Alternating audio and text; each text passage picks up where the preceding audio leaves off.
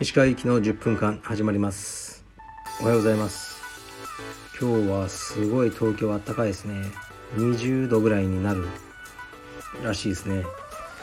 もうちょっと完全にクワガタが起きちゃうと思います。それが僕のちょっと懸案事項ですね。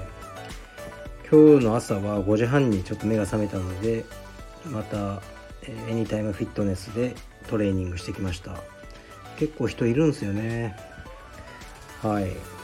でまあネットフリックスで「ブレイキングバッド」というのを見ながらやってましたね。やっぱりアメリカとか韓国とかうんもうドラマとか映画の予算が大きくて素晴らしいなと思いますね。日本の映画とかもう予算がないのがもううん見えちゃいますね。低予算映画とかもたまにいいのもなくはないんですけどやっぱり映画って豪華な方が僕は好きなのであまりなんかテレビドラマみたいな映画をわざわざ見に行こうって思えないんですよね。はい。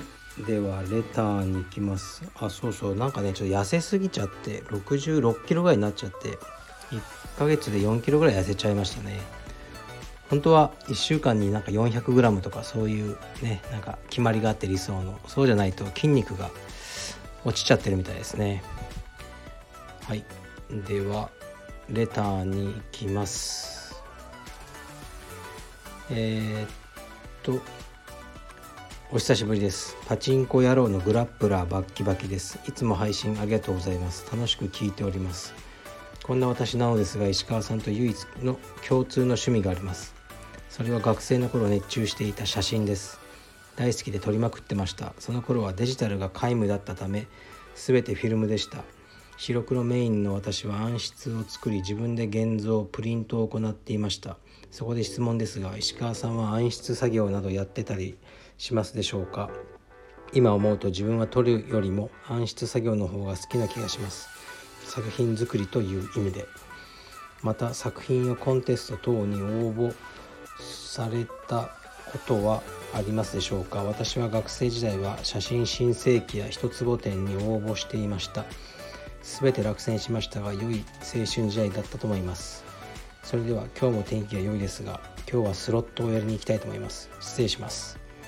ということですね。パチンコ野郎さんですね。パチンコやりまくってください。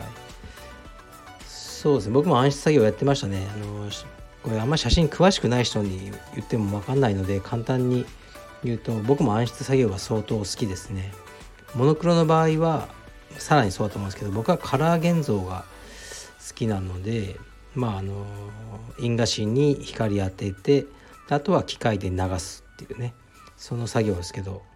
うんそうモノクロはね赤いライトつけれるんですけど僕みたいにカラー現像だと完全真っ暗なんですね。だから暗室借りて印画紙置いてこうねパチってライトをつけてそのまあ光の三原色のライトを自分で光あのそのライトの色の調整とあと当てる時間ですよね。あと覆い焼きとかいろいろテクニックがあってやってましたよ。でちょっとでもね印画紙が動いちゃうとダメになるんですよね。っていう。うん夜中夜やって朝までとかやってましたね。新宿のあのレンタル暗室で。自分の写真展でやった時はほとんど焼いた写真でやりましたね。いい思い出ですね。そうあのコンテストとかは出したことないですね。僕は家族写真なんでねなんかうんそんなコンテストでどうこうってねないと思うんですよね。うんでも写真コンテストとか出してる作家さんもいっぱいいますけどあれってなんかもうほぼ運ですよねその審査員との。で有名な写真家の本間隆さんっていう方がおられてで、まあ、ちょっと充実のつながりがあって一回ご飯食べたんですよね2人で。でその時に本間さんにあのいやあの写真コンテストとかってあれ運じゃないですかそのって言ったら本間さんは「うんそうだよ」って「運だよ」運を試すためにコンテスト出すんだよ運がないやつはこの業界食っていけないからさ。っておっしゃってたのがすごい印象的でしたね。運です。はい。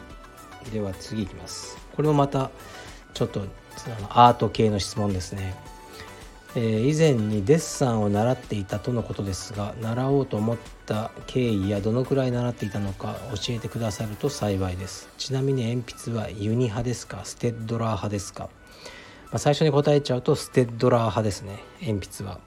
単純に僕のそのデッサの先生がステッドラーが好きだって言ってたからですね。でもユニも使ったことあるんですけども僕みたいな素人にはその違いはよく分からなかったですね。ステッドラーの方がちょっとこの青が爽やかであの見た目が好きでしたね。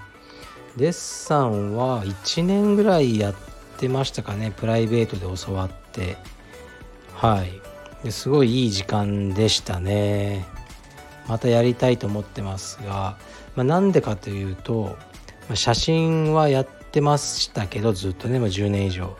写真ってあるものを撮るだけなんですよね。だから何かを作ってるまあ作ってはいるんですけど色とか、まあ、撮り方とかね。あのでもやっぱりその真っ白いキャンバスに一から自分の責任でこの鉛筆を置いてなんか物を描くっていうのが羨ましいなと思ったんですよね写真家って多分ちょっとね画家画家にコンプレックス持ってると思うんですよねそういう意味では。うん、で、まあ、写真って複製できますからね作品って言ってもねそれカシャってまたこうねどんどんコピーしてできちゃうものじゃないですか。やっぱりそういう意味ではドローイングとか1枚しかないっていうのはすごく素敵だと思うんですよね。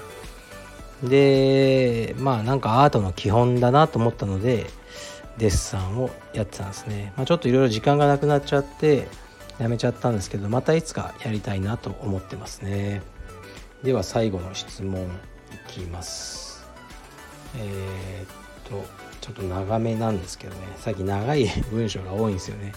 石川様いつも楽しく配置をしております。ありがとうございます。当方昨年から充実を始めたもののコロナ等もありまだあまり練習もできていないものです。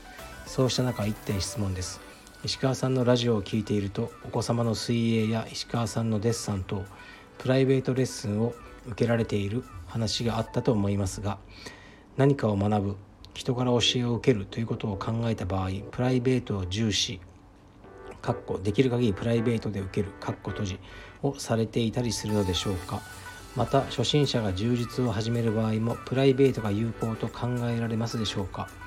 かっこもちろん純粋な比較においてプライベートがプライえっ、ー、とねあのプライベートがグループよりも良いという論は持たないのでしょうが機会ございましたらラジオで取り上げていただけますでいただけますと強人ですということですね。はい、うん。まあ、時間とお金が許す限りプライベートを僕はやりたいタイプですね。あのもう小学校の時から思ってたんですよね。あの国語の時間とかに先生がいて当時学校大きかったんで40人ぐらい生徒いますよね。でみんなでこう読むじゃないですか。同じ。これ何のためにやってんだと思ったんですよね。いや俺一人で読めるよと。だからとっくに読むの早かったんでもう次のページに行きたいんですよね。でも、まあ、先生とみんなで一緒に朗読してるみたいな。やっぱペースってみんな違うと思うんですよね。だからそう国語の教科書とかはもうもらって次の日ぐらいには全部あの読んじゃってもう1年間やること終わったなって僕の中では思ってたんですよね。だからやっぱ効率はいいのはプライベートでしょうね。でもまあ小学校とか中学校においてはこうねいろんな人と付き合って社会性を学ぶとかうんそういうのもあるから行けばいいと思うんですけどもう大学とかは本当に完全にリモートで僕はいいって最近は思ってますね。で柔術も、うん、これもねすごくやっぱりお金がかかることだからプライベートがいいって僕は言いづらいんですけどまあいいか悪いかで言ったらいいですよね。逆にプライベートレッスン意味ないって言ったらねあの、うん、毎月やってくださってる人何なんだよなっちゃうじゃないですか。やっぱりいいと思うんですよ。でも充実に関してはプライベートレッスンやりつつ一般のクラスもやらないとダメだと思いますね。ダメだというかあの本当に強くなるにはいろんな人と揉まれないといけなくて例えばもう亀のまま全く動かない人とかいるじゃないですか全く動かないんですよでそれって違反じゃないんで反則じゃない限り別にやっても OK なんですその、ね、僕が目指したい充実ではないですけどでプライベートレッスンはそういう先生はいないと思うんですね。やっぱりうまく合わせてこの技をの交換を促すようなスパーをするので皆さんやっぱり上手くなるんですよね。プライベートレッスンやってる人は。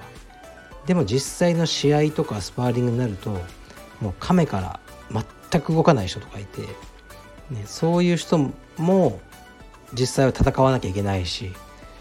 ですからあのとかねちょっともう顔面をね肘でグリグリやってくる人とかこれ別に違反じゃないんでいるんじゃないですか。で僕らはそういうことしないじゃないですか。プライベートレッスンのクライアントさん。っていうかまあまあどうせしないですけど僕はそういうことは。でもしてくる人もいるしだからいろんな人とのスパーを経験するべきなので充実に関してはプライベートレッスンと,、えー、と一般クラスの併用がいいと思いますね。